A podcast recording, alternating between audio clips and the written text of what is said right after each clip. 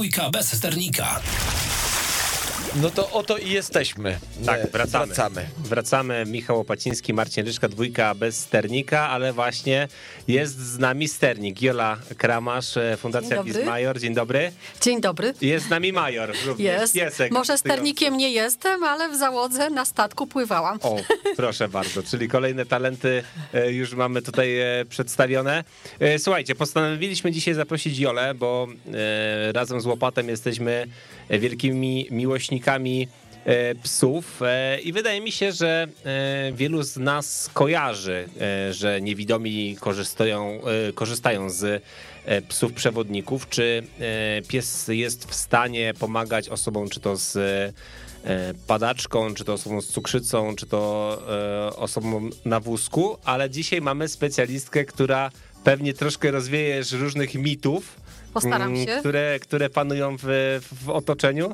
I powiedz, czy ty często się w ogóle musisz zmagać z tym, że zaczepiają cię ludzie na ulicy e, o, ale ma pani super pieska, jak to w ogóle wygląda, żeby chodzić z psem przewodnikiem? E, To jest rzeczywiście tak, że zaczepiają. E, Z tym, że jak osoba niewidoma z białą laską gdzieś się pojawia, to ludzie właśnie mówią: O rany, jaki biedny, jaka biedna, nieszczęście, największe na świecie. A tutaj za plecami słychać śliczny pies, no ale niestety słychać jeszcze pieseczku. No właśnie, to jest e, temat, na który od razu ja się nadziałem. Mając świadomość tego, jaka jest funkcja psa przewodnika i że nie należy go zaczepiać, jakie było moje pierwsze pytanie, ale fajny, można się z nim przywitać, a ty stanowczo oczywiście mówisz, że nie. Zresztą Marcin też wpadł w ten ton, bo też chciał się od razu z psem, z majorem witać, a nie wolno. I to nie jest, nie chodzi o to, że ty nie chcesz, czy major nie chce, czy my nie chcemy, tylko on jest w pracy. Tak, rzeczywiście, jak na przykład gdzieś tam jedziemy z kierowcą, to nikt mu nie wsiada na kolana, nie macha cukierkami przed nosem, z gołą babką nie siada w samochodzie, bo pracuje i chodzi o to, żeby się nie rozpraszał.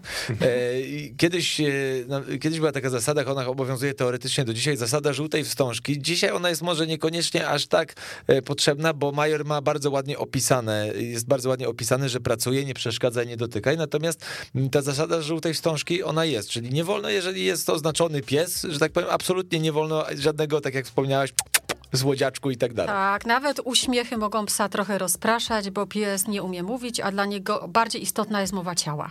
Mm, Jestem pod ogromnym wrażeniem tego, co zobaczyłem przez kilka sekund, kiedy przechodziliśmy z pomieszczenia e, do pomieszczenia, e, tego jak Major reaguje na komendy. To są krótkie polecenia, które ty wydajesz e, Majorowi i sama stwierdziłaś, że on w sumie już jest bliżej emerytury. Tak, już ta praca nie jest taka specjalnie wystrzałowa, jak była na samym początku, ale jeszcze przez cały czas prowadzi, na te komendy reaguje i gdyby rzeczywiście był zaczepiany przez ludzi, to może się bardziej na nich skupiać. Mhm. To Jolata, może zacznijmy w ogóle od samego początku.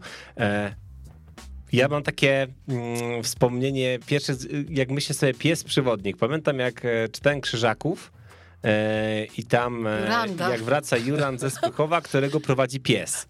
E, no i wiadomo, oczywiście Adam, e, Henryk Sienkiewicz żył troszkę później niż e, napisał Krzyżaków, że to działo się troszkę mm, kilkaset lat wcześniej, te, te, te historie z Krzyżaków, ale zastanawiam się, e, gdzie po raz pierwszy wpad, e, ludzie wpadli na pomysł, że e, psa można wyszkolić w taki sposób, żeby e, ułatwiał osobom tego potrzebującym życie. O, nie zrobiłam sobie powtórki z historii, chociaż rzeczywiście wiem, że w jaskiniach były już e, narysowane osoby z psem i się wykorzystywało te takie naturalne możliwości. E, XIX, XX wiek, kiedy żołnierze e, przyjeżdż... okazywało się, że bardzo dużo takich ws- e, wspaniałych, sprawnych e, ludzi traci wzrok i tam gdzieś w szpitalu e, pies przeprowadził e, jakiegoś e, niewidomego żołnierza, ociemniałego weterana, no i okazało się, że rzeczywiście e, to jest o wiele bardziej sprawne.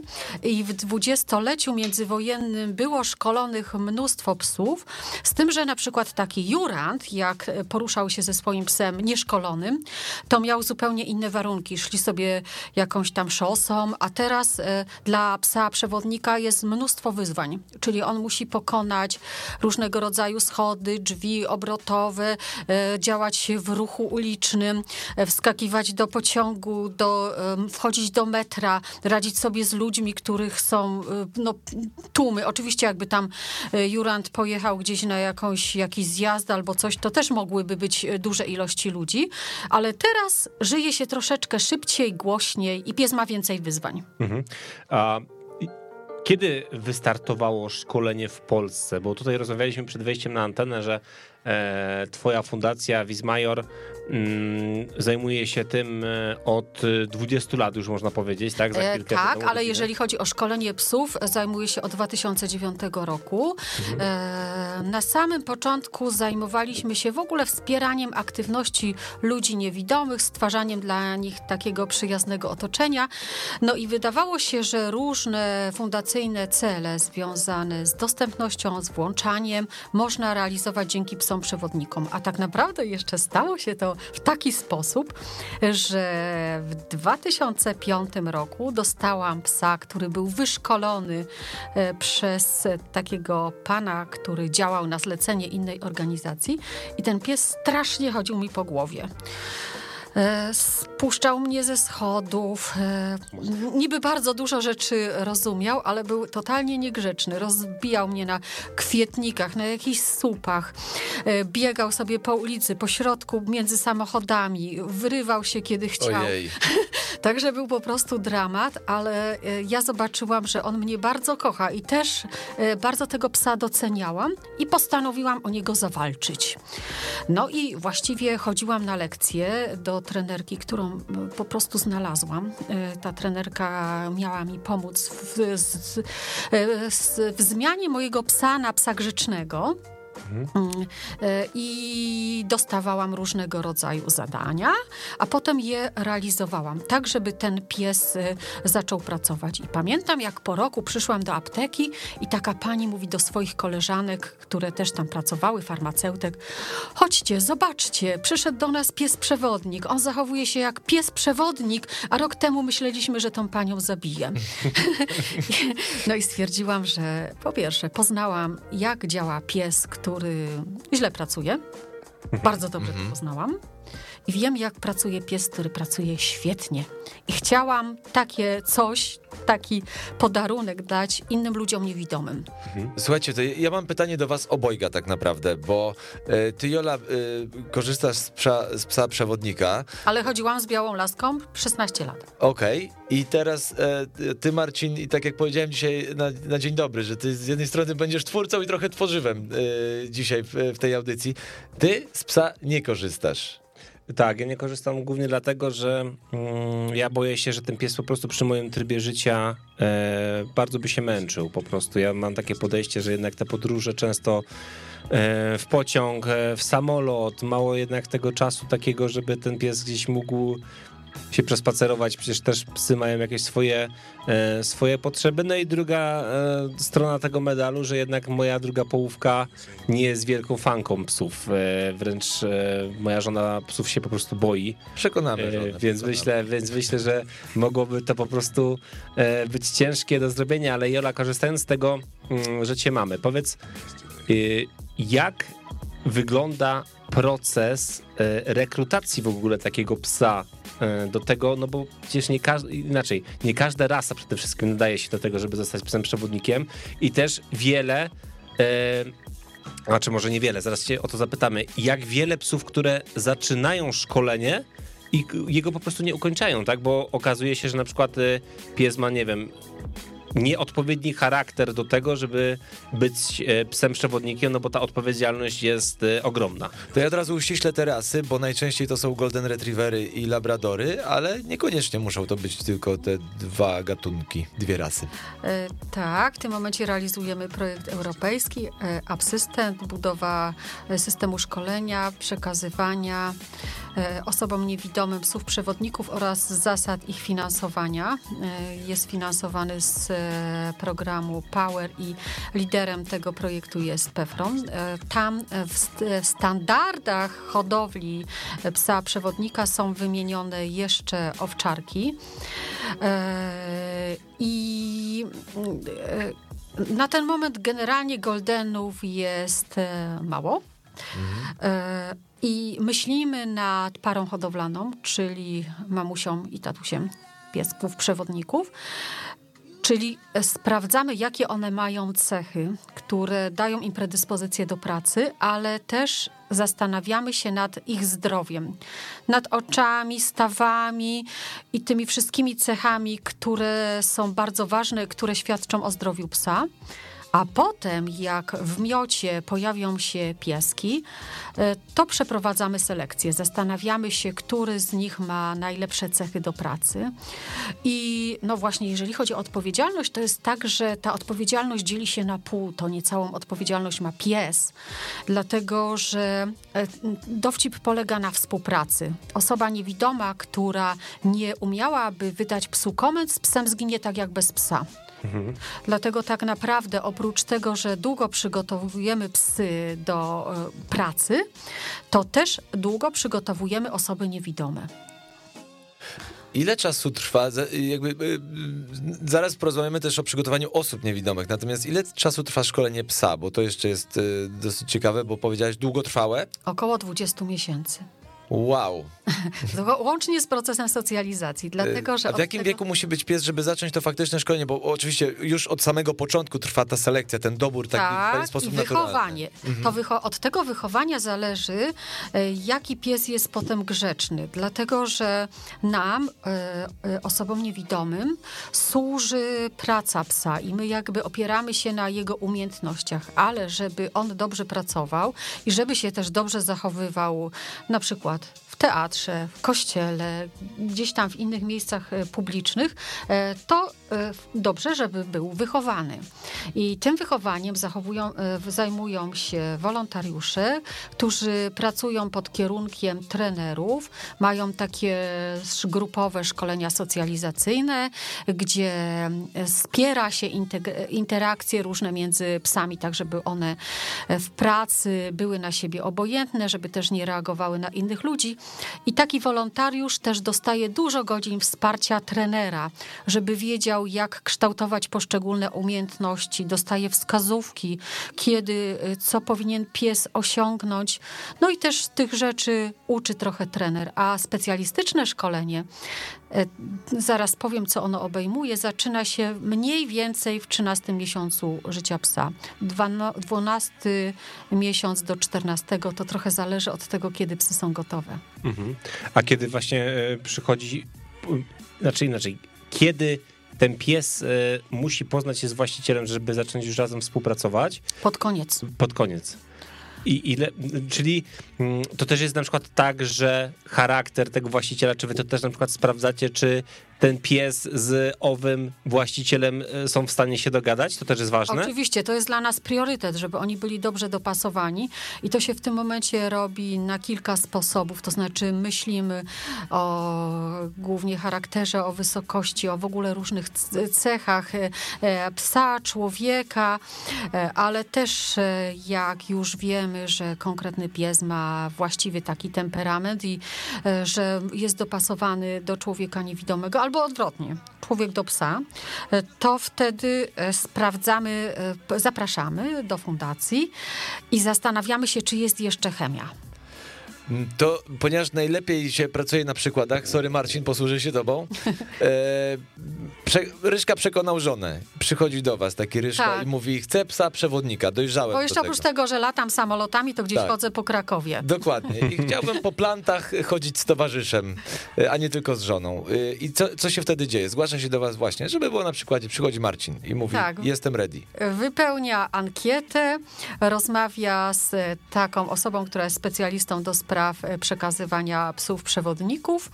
E, no i spotyka się z trenerem e, psów instruktorem właściwie, z psychologiem e, i instruktorem orientacji przestrzennej. Patrzymy, czy Marcin Reszka dobrze sobie radzi z białą laską, e, jaki ma temperament, czy jest osobą odpowiedzialną, czy widzi miejsce w swoim życiu dla psa przewodnika, czy żona nie ma z tym problemu, czy nie ma tam w rodzinie żadnej alergii, e, czy Marcin jest w stanie utrzymać tego psa, czy ma w domu miejsce miejsce.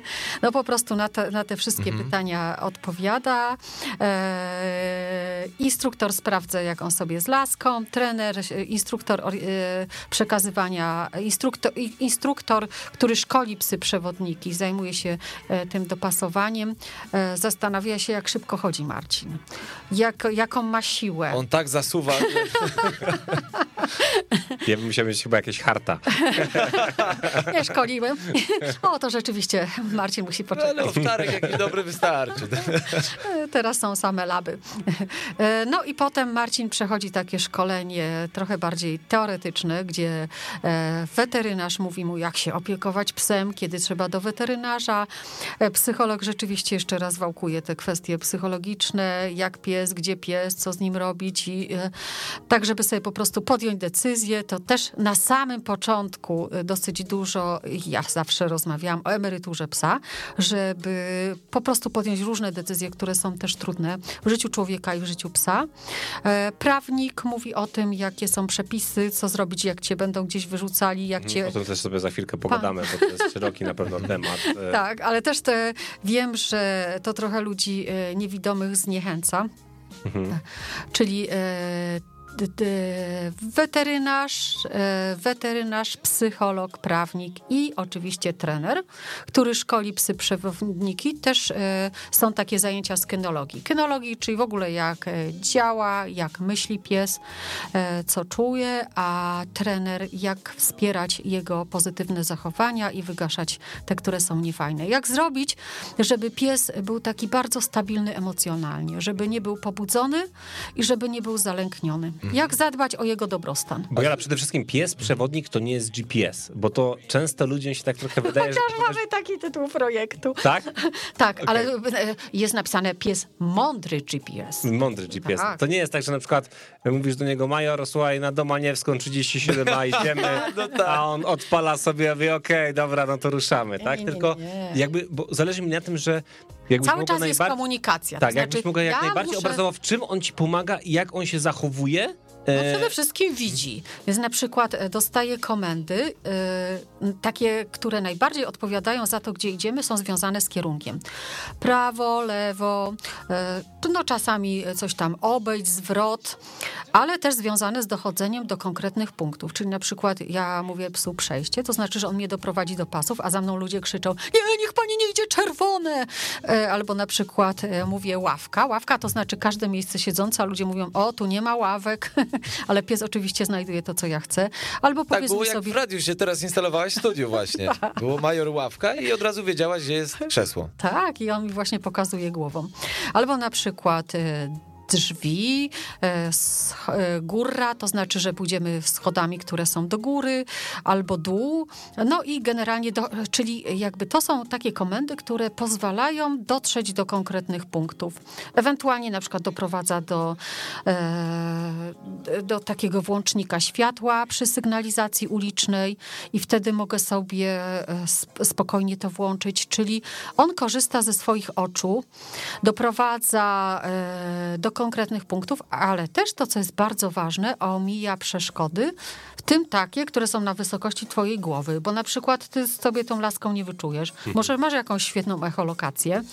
E, Nie, znaki drogowe to jest przerąbane. Jeszcze ja, mając prawie dwa metry wzrostu, to często, często No to mi się zdąży zahaczyć. Trudne zadanie dla psa, ale psy sobie z tym radzą i właśnie też dlatego, e, no jakby ty jesteś wyższy od psa pewnie z cztery razy E, e, i, i na przykład, e, żeby on e, patrzył na taką wysokość, to nie jest zupełnie naturalne dla psa. Dlatego tak bardzo jest ważne, żeby temu psu nie przeszkadzać. Psy mają też taką cudowną umiejętność, że jeżeli my czegoś nie usłyszymy, a bo przez e, przejście, decyzję o przejściu przez ulicę podejmuje osoba niewidoma. Czyli tak jak ktoś z laską musi usłyszeć, kiedy my ma, mamy zielone i właśnie wtedy wydaje się psu komendę już nie przejście, bo przejście to znaczy doprowadzić do e, pasów, ale naprzód.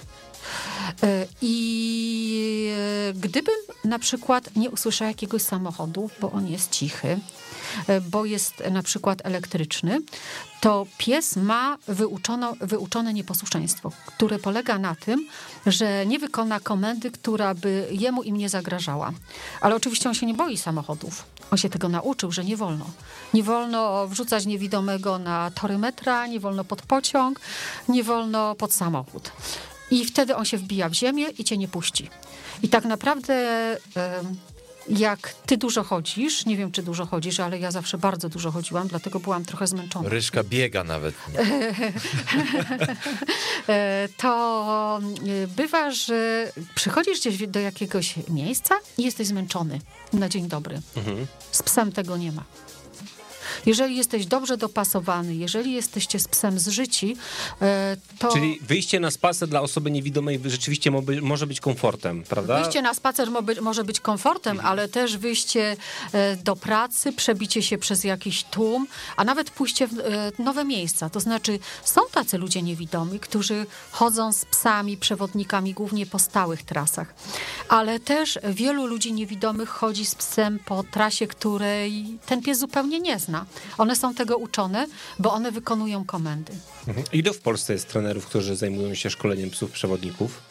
E, w tym momencie jest e, tak, trochę takich, którzy się uczą, ale to jest nieduża liczba. Mniej niż 20.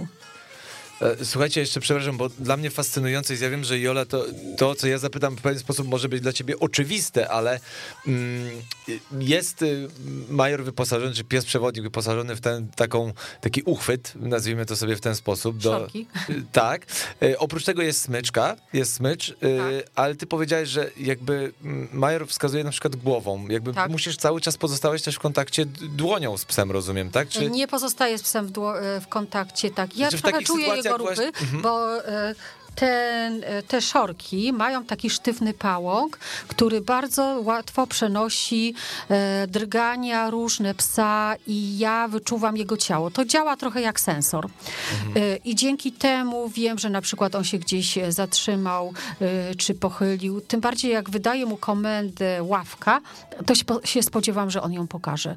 Podchodzi, gdzieś się zatrzymuje, ja patrzę, w którą stronę on daje głowę i tam na ogół jest wolne miejsce. Mhm. A, a jeszcze, bo druga fascynująca rzecz, przepraszam cię Marcin, bo Jasne. dla mnie jest to naprawdę, znowu, rzecz oczywista dla Joli, ale dla mnie nie. Mówię, powiedziałaś o przeszkodach na wysokości głowy. Tak jak on, yy, on o tym musi mówi. patrzeć, dlatego on jest. Znaczy, nie, on, on patrzy, po prostu omija. To, aha, że po prostu omija. W, w, w ogóle możesz o tym okay. nie wiedzieć. Tak, na przykład idziesz sobie gdzieś z białą laską, e, no to wykrywasz różne remonty, albo głową właśnie wykrywasz jakieś gałęzie, mhm. ewentualnie e, dziwnie zawieszone, na przykład jakieś tam znaki drogowe, jak się ma dwa metry. Mhm. A Jak ryżka.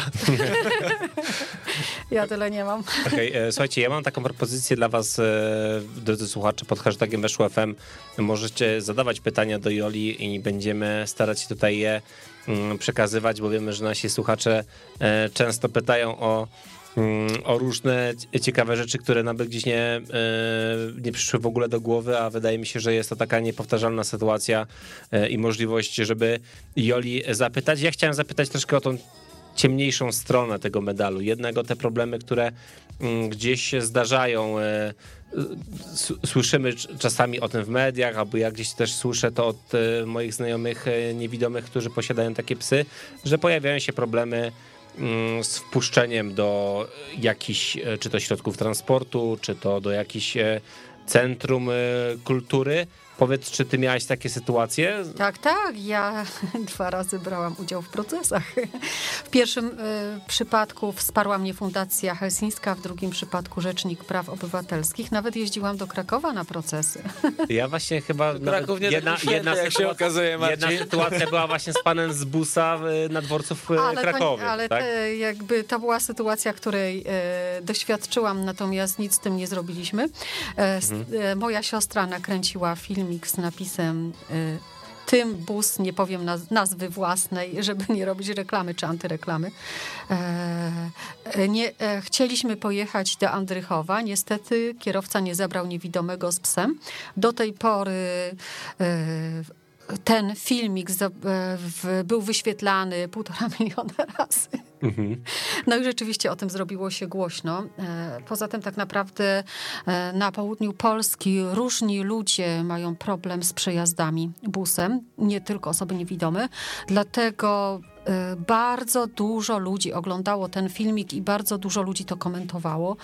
17 tysięcy razy został y, udostępniony post, y, dlatego ta sprawa była bardzo nagłośniona. TVN24, wszystkie polskie media, akurat TVN24 tam do nas przyjechało, ale też w niektórych mediach były komentarze bez naszego udziału, na przykład w Polskim Radiu. Mhm, no, tylko to też mam czasem wrażenie, że wiesz, mówiąc brutalnie, E, dziennikarz nie zawsze chce pomóc, tylko ważne, że jest afera, prawda? Że wiesz, żeby pokazać, że jest niewidomy, który miał jakiś problem i już jakby zapominamy o tym, żeby E, rzeczywiście zrobić coś, żeby było lepiej. Oni chcieli zrobić dobrze, tam nie mieli mhm. zaszkodzić. Tylko okay. tyle, że ja do domu rodzinnego pojechałam na trzy dni i tak naprawdę chciałam ten czas spędzić z rodziną. Z rodziną. Nie miałaś czasu na jakieś.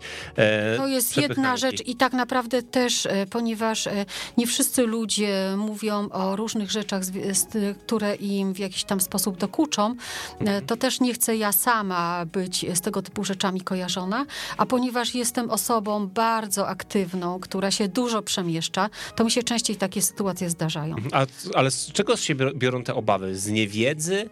E, czy z lęku jakiegoś? Jakbyś to mogła scharakteryzować? I czy oprócz środków transportu, jakbyś mogła opowiedzieć jakieś Powiedział przykłady czego, ale nie wypada na antenie. nie wszyscy ludzie lubią też psy. E, no, bywały sytuacje w restauracjach. E, ja pamiętam, że pomyślałam sobie dość, jak zostałam wyproszona z metra, więc, ale kiedyś jeszcze nie było tego ogólnopolskiego przepisu. No i właściwie ten pierwszy proces, w którym wzięłam udział, zakończył się ugodą i on był o tyle pozytywny, że dzięki niemu weszło w życie prawo, które zezwala na poruszanie się osób niewidomych z psami przewodnikami przestrzeni publicznej, ale te nie tylko niewidomych, bo tam, tak jak sam zauważyłeś, są wpisane do ustawy psy asystujące. Tak cztery rodzaje psów. Mhm. Psy sygnalizujące ataki choroby, e, psy, e, które tak, tak zwane serwisowe psy, psy asystenci e, osób z niepełnosprawnością ruchową i psy dla osób niesłyszących, które sygnalizują dźwięki. Mhm. Czyli pies na przykład dla osoby, która ma problemy z narządem ruchu, na przykład pomaga się w ubieraniu w takim sensie. Na przykład tak? coś podaje, albo gdzieś przeciąga wózek, человек takie rzeczy wykonuje, e, które ułatwiają. E, myślę, że taka osoba z niepełnosprawnością ruchową też dobrze się e, czuje przy swoim psie. To jest coś niesamowitego, że tak można wyszkolić, wyszkolić zwierzę, ale mamy tutaj pytanie od jednego z naszych słuchaczy. Nawet dwa ciekawe wątki mamy, ale to ty, Marcin. To, to proszę. Nie, Czyli no. powinnoś, jesteś w tym lepszy. W czyta- jesteś lepszy w czytaniu niż ja, dawaj. w opowiadaniu za to.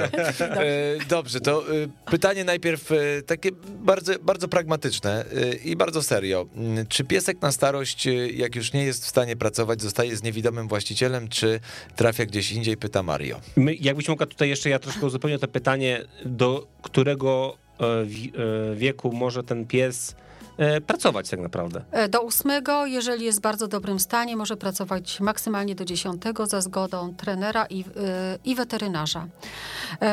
Jest różnie. Jakby naszym kryterium E, kryterium myślenia o tym, gdzie powinien pies spędzić, znaczy naszym jako fundacji szkolącej psy przewodniki, jest e, dobro zwierzęcia i dobro człowieka.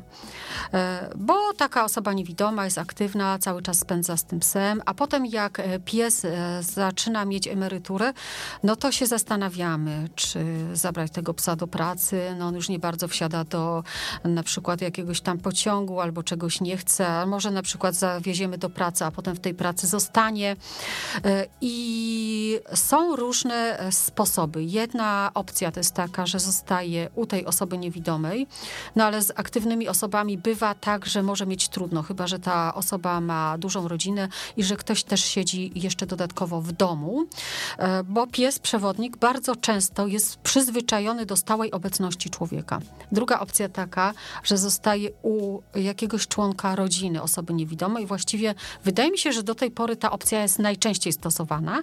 I trzecia, że idzie do jakiegoś kochającego domu e, ludzi, którzy To tak jest takie trochę uszanują. brutalne i smutne, prawda? Że pies, który oczywiście nikogo nie oceniamy, bo to jest tak jak powiedziałeś, jeżeli osoba jest aktywna no, i czasem Ja po nie wiem, prostu czy to jest brutalne i smutne, bo ktoś e, może po prostu marzyć o takim psie, który e, miał tyle zasług, który jest e, psem, no Ale naprawdę... mi chodzi brutalne, smutne takie, że wiesz, że ta para jednak, która e, To jest najbardziej sobą, smutne chyba dla osoby niewidomej, dlatego że wybieramy takie psy do szkolenia, które się łatwo przekazuje. One już kilka razy w życiu tego Brawo, to jest bardzo ważne. Mhm.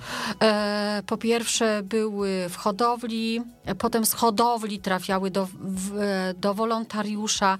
Zdarza się, że też e, trafiały do wolontariusza weekendowego, czyli jeżeli wolontariusz gdzieś e, wyjeżdżał, ten taki e, jakby ten pierwotny, to one znajdowały się potem w innym miejscu. Potem mieszkały w domach trenerów i osoba niewidoma jest dla nich kolejną osobą, do której się przywiązują. Często psy są bardzo, bardzo związane z ludźmi niewidomymi. E, Bardzo je kochają i e, no właśnie to też e, jakby Marcin na przykład zdecydował się na psa przewodnika, to by zobaczył, że pies odkrywa w jakimś momencie, że jego opiekun nie widzi, no i z tego są korzyści. Bo na przykład można coś zeżreć, Marcin nie zobaczy. Ale też są obowiązki dodatkowe, bo wiele psów nabywa takiej dużej odpowiedzialności. I wie, że Marcin, nawet jak się okaże, że gdzieś tam poszli, że pies coś sygnalizuje, no to on nie, nie zdejmie opaski z oczu jak trener, bo trener pod koniec szkolenia e, też chodzi z zasłoniętymi oczami. A słuchajcie, to, to ja mam od razu, Jolu, takie pytanie, bo sam, nie, sami z żoną kiedyś przy, m, żona trafiła, znalazła e, fundację i przygarnęliśmy psa, właśnie już, który wykonał swoją pracę, pracował w przedszkolu z dziećmi, w ogóle dogoterapia i tak dalej, i tak dalej. Ym, Czy właśnie jest y, możliwość, bo może ktoś słucha teraz, chciałby mieć psa, a z drugiej strony też chciałby właśnie zapewnić takiemu psu na emeryturze e, też godne życie i fajne życie po, po wykonaniu tego okresu e, pracy. Można przygarnąć, po prostu zgłosić się na przykład do was i powiedzieć, jesteśmy chętni, chcemy Trzeba wypełnić ankietę, żebyśmy Mhm. wiedzieli, jakie warunki ta osoba zapewni psu e, przewodnikowi. No i trzeba na ten temat porozmawiać. Rzeczywiście bardzo dbamy o to, żeby e, ten pies trafił do dobrego domu. Mhm.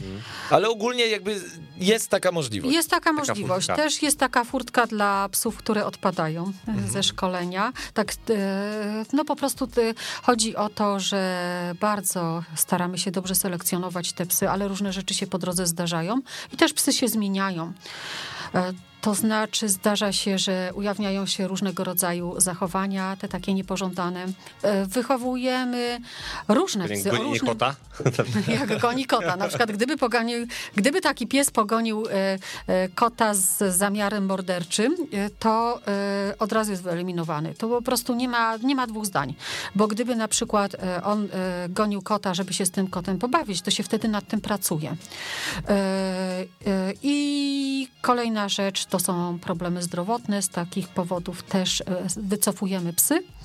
I to są psy, które trafiają do ludzi, e, no oczywiście z informacją, jaka jest przyczyna odpadnięcia psa z procesu szkolenia. Słuchajcie, bo nasz czas antenowy Dwa jest z gumy, a tu jest właśnie sporo pytań Tak. właśnie od słuchaczy. Super, E, super. Ja z głowy, z głowy może zadam szybko, a potem Michał powie, kto to zadał dokładnie. Dobrze. Jedno pytanie, czy tylko psy mogą być szkolone, bo jak wiadomo, świnie są też bardzo inteligentne i czy jakieś inne zwierzęta. Ja na przykład słyszałem o To kucykach osobiście. pytał, tak. Tak, ja też słyszałam To o jest kucykach. pierwsze. A drugie pytanie, jak z potrzebami fizjologicznymi e, psa? No bo to jest bardzo ważne pytanie, mnie to też zastanawia, no bo skąd osoba niewidoma ma wiedzieć na przykład, że piesek gdzieś tam jednak coś po sobie e, zostawił. Krzysztof Łodziak dla E, Okej, jeżeli chodzi o rzeczywiście e, w koniki głównie e, korzystają z ich pomocy muzułmanie. E, Koń jest troszeczkę konik malutki, bo to są maleńkie, e, jak, jak duży pies takiej wielkości. On ma swoje wady, to znaczy nie położy się w sklepie jesianko, wożony jest jest przyczepce i jakby to, to są troszeczkę inne warunki. No raczej nie do miasta. Może do miasta, gdzieś jakiś. Z tego rozwiązania korzystają głównie muzułmanie. Jeszcze drugie pytanie. Potrzeby fizjologiczne. Potrzeby fizjologiczne. Pies wychodzi na spacery fizjologiczne, normalnie jak każdy inny pies. Nie na uprzęży wtedy? Nie na uprzęży, mhm. na ogół na długiej smyczy, chyba że ktoś ma ogród. Osoba niewidoma czasami wtedy zakłada psu kaganiec, żeby się czegoś nie nażarł. A labradory lubią sobie wsunąć. Labra, labradory uwielbiają. Gdyby pies miał jakąś dodatkową potrzebę, to sygnalizuje, pokazuje, ale wiadomo, że on musi mieć te potrzeby z natury zaspokojone. Też to, co chciałam powiedzieć, zachęcamy wszystkich ludzi niewidomych do tego, żeby chodzili ze swoimi psami w miejscach, gdzie te psy będą mogły pobiegać, będą mogły się pobawić z innymi psami, czyli w dużych miastach to są wybiegi, bo te wszystkie potrzeby psa muszą być zaspokojone, żeby on dobrze pracował i żeby mógł skupiać się na pracy. Mhm. mhm. To słuchajcie, Leszek Ziętkiewicz jeszcze y, zadał dwa pytania. Jedno z lekkim przymrużeniem oka, ale tu drugie wynika chyba z tego pierwszego, bo mm, Leszek Ziętkiewicz dosłownie napisał tak. Mówisz, Azor, idziemy, a tu pies mówi, słuchaj, człowiek, idziemy do mięsnego, bo chce sobie kiełbasę poniuchać. E, ale idąc dalej, idąc dalej, właśnie Leszek dorzuca, że było wspominane, wspominałaś Jolu o szkoleniu takiego e, futrzaka. To muszą być, rozumiem, certyfikowane osoby, certyfikowane ośrodki, organizacje, a tak. propos trochę też tej kiełbasy między innymi, bo, bo pies musi, wiadomo, być oduczony w tym momencie, uwarunkowany tak, że nie zareaguje przechodząc koło tego przysłowiowego mięsnego. Trzymając się już tego przykładu. E, no więc przy, trzymając się tego przykładu, e, stale tak wygląda współpraca człowieka z psem, że on e, wie, że ma się skupić na pracy. Niektóre psy mają ogromne poczucie misji, rzeczywiście bardzo lubią pracować i robić coś dobrego dla człowieka, ale zdarza się, że jakieś sytuacje są dla nich silniejsze, bo na przykład rzeczywiście, no akurat mój pies gorzej by reagował na warzywniak. I na marchewkę. O, mój pies też ci powiem, tak się ciekawostka, mój pies jest strasznym marchewkożercą. Tina po prostu, jak widzi marchewkę, to szaleje. Tak no ale w każdym razie wtedy trzeba mówić, e, powtarzać komendę. Naprzód, równaj. Oczywiście myślimy też, ale głównie w tym czasie, który jest dla psa, o tym, żeby zaspokajać tylko i wyłącznie potrzeby psa. Wiem, zastanawiamy się, czy on jest zdrowy, co się z nim dzieje, co on czuje, ale, ale tak normalnie, no to właśnie nie dość, że wydaje komendę, czyli na przykład mówię lewa, przejście, albo na przykład mówię prawo, prawo, przystanek, ławka, ale na przykład on po drodze widzi sklep mięsny, to ja mówię nie, nie, nie, naprzód, naprzód i staram się komendą y, i też czasami y, nawet pokazuję, gdzie, w jaką stronę mamy iść, staram się go skupić. Mhm. To Jola, tak na koniec y, poprosimy cię o taki sauva vivre jeżeli chodzi, że powiedzmy nasi słuchacze spotykają osobę niewidomą z psem, e, przewodnikiem, czego nie robić i czy osobie niewidomej, która ma tego psa na uprzęży, jak można pomóc, jak można zaproponować pomoc, jeżeli na przykład widzimy, że taka osoba troszkę gdzieś tam zabłądziła i... To ja to Marcinu proszę, przewodnik dla mnie i dla pokrewnych mnie, tak? Bo ja już y, pierwsze, pierwsze spotkanie z Jolą i od razu pierwszy strzał, tak? Po, podstawa obsługi niewidomego i w ogóle wszystkich ludzi niepełnosprawnych, my się śmiejemy, instrukcja obsługi. E, e, podchodzisz, pytasz, czy i jak pomóc. Tak, koniec języka za przewodnika, tak. prawda? Koniec języka za nie. Nie szarpać od razu. Nie szarpać, nie ciągnąć, nie zaczepiać pieska, nie mówić, rozmawiać z pieskiem, rozmawiać z osobą niewidomą, to ona musi psu wydać komendy. Jeżeli ona nie będzie rozumiała, o co nam chodzi, o co będziemy chcieli poprosić psa, to ten pies dobrze nie pójdzie, bo e, on wykonuje komendy właśnie osoby niewidomej. Mhm. Gdybyśmy wydawali psu jakieś komendy, to tylko przeszkadzamy. Okay. Czyli pytanie, a teraz właśnie nie wiem, czy państwo słyszycie, ale pies się trochę ruszył, gryzie sobie łapę Dzwoneczek. i dzwoni dzwoneczkiem. Dzwoni dzwoneczkiem. Jula, jaki jest koszt wyszkolenia takiego psa? E, około 70 tysięcy. Mówimy około, bo ja w to wliczam też te psy, które odpadają. E, I generalnie to jest duży koszt, ale niezły samochód, nie bardzo e, poprawia tak. jakość życia. Myślę, że dużo mocniej niż samochód dla osoby widzącej. Przepraszam, to rzutem na taśmę jeszcze znowu pytanie z gatunków właśnie typowo laickich, sorry, mhm. ale y, przyszłaś z majorem, natomiast bez laski. E, mam laskę i trochę chodzę z laską, Okej. natomiast generalnie można nie chodzić. A, zapomniałam jeszcze, e, jeszcze jak się Śmiało, z- jeszcze zbier- mamy parę minut, spokojnie zdążymy. E, To chciałam jeszcze potem wrócić do sprzątania po psie. Okej, E, Laska. e, Więc generalnie e, laska jest na pewno potrzebna na spacery. E, Natomiast normalnie w pracy czasami jest tak, że osoba niewidoma e, woli się posłużyć tą laską, e, czasami nie. Zdarza się, że laska utrudnia jej człowiekowi, bo musi, na przykład nie ma takiego kontaktu z psem, ma zajętą rękę laską, a pies te wszystkie nierówności pokaże. Pokaże, jak się wchodzi do na przykład tramwaju, pokaże stopień i jakby w większości, większości przypadków ta laska nie jest specjalnie potrzebna. Ale się zdarza, że jest, więc każdy niewidomy powinien nosić białą laskę w, e, w, w kieszeni, chciałam powiedzieć, e, za duża. Czyli w plecaku na ogół albo w jakiejś tam torbie. E, Ja e, sprzątam po swoim psie. E, Mam prawo do tego, żeby nie sprzątać, ale zawsze mnie strasznie drażniło, że gdzieś jakieś kopska śmierdzą. Więc dlatego e, najłatwiej jest sprzątać po takich psach, które korzystają w jednym miejscu. I wygląda to tak, że podchodzę do swojego psa, jak on już się zatrzymał. E, Zdarza się, że no, czuję, on bardzo, bardzo wącha, chciałby coś zeżreć. To odciągam, mówię, nie, nie, nie, major, chodź, idziemy dalej. Ale potem znowu e, podchodzę i okazuje się, że już jest kangur. To znaczy piesek wygięty no tak. i korzysta. Pół, pół przysiad. Mu przysiadł, patrzę, gdzie jest ten ogonek, czekam, aż skończy, potem przekładam smycz do drugiej ręki, tak żeby on stał po mojej lewej stronie. Wyciągam woreczek, przewracam go na drugą stronę, także rękę mam w woreczku, wszystko po kolei sprzątam. Przez woreczek bardzo łatwo można wszystko wyczuć.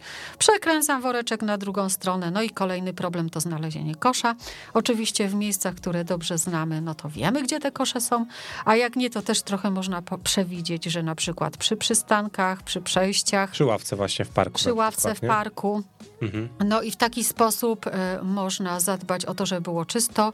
W niektórych miejscach, jak powiedzmy sobie Praga, e, północ w Warszawie, lepiej by było nie sprzątać po psie, bo osoba niewidoma wtedy mogłaby zaliczyć wszystkie inne kupy. A chciałam powiedzieć, że jeżeli się zdarza, że e, ja sprzątam po swoim psie jakieś widzę świeże inne e, zjawiska, po nie swoim psie, to też sprzątam. Mhm. To ja jeszcze mam pytanie jedno, bo właśnie miałem o to zapytać wcześniej, tylko mi wyleciało z głowy, bo oddaliśmy głos słuchaczom. Wspomniałaś o tym, że oczywiście osoba niewidoma też przechodzi swoje szkolenie y, do pracy, czy do, do funkcjonowania razem z psem e, przewodnikiem. Natomiast e, użyłaś takiego sformułowania jak właśnie ta geolokacja, tak? Czy jakby odnajdy-. Ech, tak, i odnajdywanie się w przestrzeni osoby niewidomej. Wybaczcie mi oboje. Przepraszam, Marcin, z tobą też nigdy na ten temat nie gadałem, nawet prywatnie. Mając y, laski, oczywiście uczycie się tego, wyczuwania tych przestrzeni przeszkód. Na czym polega różnica właśnie w przygotowaniu osoby niewidzącej mm, do funkcjonowania z psem w tym momencie, czyli jakby z tym rzadszym wykorzystaniem laski? E, To znaczy w ogóle e, o, e, przyznajemy psy takim ludziom, którzy korzystają, którzy umieją korzystać z białej laski. Okej, E, Ale cały dowcip polega na tym, że biała laska działa tak bardziej analitycznie, czyli muszę wszystkiego dotknąć. No oczywiście czuję, słyszę, że gdzieś są budynki albo takie jakieś rzeczy e, bardziej oddalone, ale jeżeli chcę dokładnie coś wiedzieć w miejscu, zwłaszcza którego nie znam, to muszę e, tego dotknąć. Natomiast pies korzysta ze swojego wzroku, czyli podchodzę do budynku, nie macam żadnej ścieżki, e, tylko mówię drzwi. Albo jestem w środku i dostaje pies komendę wyjście, czyli to jest już ta bardziej taka synteza. Pies e, przy pomocy swojego wzroku e, wykonuje te komendy i, i- i jakby my tylko czuwamy nad tym, czy one są dobrze wykonane. Czyli cały proces polega potem na współpracy człowieka z psem. Okej, czyli no, y, jakby wszystko opiera się na bardzo silnym też zaufaniu. do zaufaniu, dwóch, wzajemnym dwóch, zaufaniu. tak. wzajemnym zaufaniu. Y, Jakie są koszty, przepraszam, utrzymania? A to już chyba mówiliśmy, tak? O kosztach Ja czytałem o wyszkolenia? koszty wyszkolenia, ale koszty utrzymania, ale to Utrzymania. chyba zasady Psa jak normalnie. Ka, tak, karma, weterynarz. Jak ktoś- normalnie, tylko tyle, że e, na ogół jest to taka trochę lepsza karma. E, No i te koszty w miarę upływu e, życia psa bardzo często się wzrastają. Każdy, kto ma psa, chyba to jednak. No tak, to Tutaj jest, ale wiecie co, właśnie, bo ważny rasy wątek. psów jeszcze tu jest też. Poczekaj, rasy psów to jest jedna rzecz, ale ważny wątek w kontekście tego, bo ty wspomniałaś o tym, że e, po jakimś czasie spotyka się e, trener, e, weterynarz i czy pies może dalej, tak, pracować. na ogół nie spotykają się razem. Tak, ale mi chodzi o to, że czy jest w tym momencie jakaś taka właśnie częstsza kontrola z, i współpraca właśnie z... Współpraca jest kontrolowana według No umowy po, po pierwszym półroku, ale osoba, która dostanie psa na samym początku jeszcze nie ma aż takiego dużego poczucia satysfakcji, mniej więcej przez pierwsze pół roku i wtedy ona może zadawać pytania trenerowi, dzwonić do niego, dowiadywać się o różne rzeczy, których na przykład nie rozumie, żebyśmy potem y, nie mieli jakiegoś takiego poczucia, że coś przegapiliśmy. Zależy nam na tym, żeby wszystkie psy pracowały z dużym komfortem. Jeżeli jest jakaś sytuacja no, taka podbramkowa, to też e, nieraz e, trener z e, tą osobą musi się spotkać, ale zdarza się, że zdalnie rozwiązują te problemy. I potem w, e, w ciągu pracy co roku osoba niewidoma spotyka się też z trenerem albo z instruktorem. Czyli taki ala serwis, nazwijmy sobie roboczo, tak, Tak. obrazowo oczywiście. Tak, nawet się to tak teraz głupio nazywa. Serwis, tak? Tak. Ojej. Kiedyś nazywaliśmy to follow-up, lekcje follow-up. Przepraszam wszystkich dotkniętych tym słowem, ale no nie, to okej. mnie rzeczywiście dotyka. Kiedyś dostałam e, dofinansowanie na konserwację sprzętu rehabilitacyjnego. Ojej. To było na utrzymanie Matko. Urzędnicy Jola- są bezlitośni. Słuchajcie, y, Jola, bo tutaj już za chwilę czas antenowy nam się kończy, tak na koniec już się jeszcze zapytałem, powiedz mi, czy wy jako fundacja możecie też, nie wiem, odwiedzać właśnie szkoły, przedszkola, y, uświadamiać e, społeczeństwo, jak działają psy e, przewodniki, czy wy się czymś takim zajmuj, e, zajmujecie? I jak się można z wami skontaktować, no bo też słuchają nas różni ludzie, może ktoś by był też zainteresowany e, no taką jakąś współpracą, czy zainteresowaniem ogólnie. Wydaje mi się, że my jako osoby niepełnosprawne też musimy właśnie edukować i uświadamiać. E, Robimy to w ramach działalności, głównie w ramach działalności odpłatnej. E, 22 370 28 75. E, Strona nasza niewidzę.pl, biuro małpa Fundacja Wismajor przez V i sy, my, a i, krótkie ory.pl. Zmajor czy siła wyższa? Wismajor, czyli siła wyższa. Y, I chciałam powiedzieć, że major też jest wyszkolony przez Fundację Wismajor. Ma tak samo na imię jak człon naszej nazwy, czyli Ma i o ry. Dobrze, słuchajcie, my w takim razie, bo już jest 9.52 przynajmniej u mnie. To dwie minuty się spieszysz. No ale mówiliśmy o tym, że ty biegasz, nie chodzisz. Tak, ja, ja biegam, ja chodzę. Słuchajcie, my tutaj już e, Joli w takim razie będziemy powoli dziękować i Majorowi oczywiście. Jola Kramasz, e, Fundacja Wismajor była z nami. Dziękujemy ci bardzo, Jolu. Dziękuję. Dziękujemy. E, Nie, łopat, e, w takim razie może pomożemy tutaj Joli się wydostać. Ja zastanawiam się, że chyba w takim razie się już pożegnamy ze słuchaczami. Jak ty uważasz? No, musimy, nie, nie mamy wyjścia mimo Tak, wszystko. słuchajcie, bo to jest tak bardzo szybko ten czas e, antenowy nam zleciał. Bardzo miło nam było dzisiaj tutaj państwem e, być od godziny siódmej. E, Troszkę o sporcie, troszkę o tych rzeczach pozasportowych. Oczywiście ja tutaj mam całą Musisz stronę... z Jolą nagrać jeszcze rozmowę do poranka a propos zawodów. Tak, dokładnie. nie o tym nie wspomnieliśmy, ale poszukamy sobie w kalendarzu, kiedy jest Dzień Psa albo Dzień Psa Przewodnika i wtedy postaramy się Jolę tutaj zaprosić. Jola, może ty wiesz, kiedy jest taki dzień, czy, czy nie? Ty... E, Którąś tam środę około 28 kwietnia, Dzień Psa Przewodnika. A w ogóle to życzę dużo pr- prezentów dzisiaj. O, dokładnie, z okazji świętego Mikołaja. Dziękujemy w takim razie państwu bardzo. Jola Kramacz, Fundacja Wismajer była z nami. Dziękujemy. Bardzo dziękuję. Marcin Ryszka, Michał Opaciński. dziękujemy i do I usłyszenia Jan ze mną. Juliusz za sterami. Jasz Juliusz, oczywiście niezastąpiony za sterami. Ja słyszę się z wami e, jutro, także się bardzo nie żegnam. Trzymajcie się, do usłyszenia. Cześć. Słuchasz Weszło FM.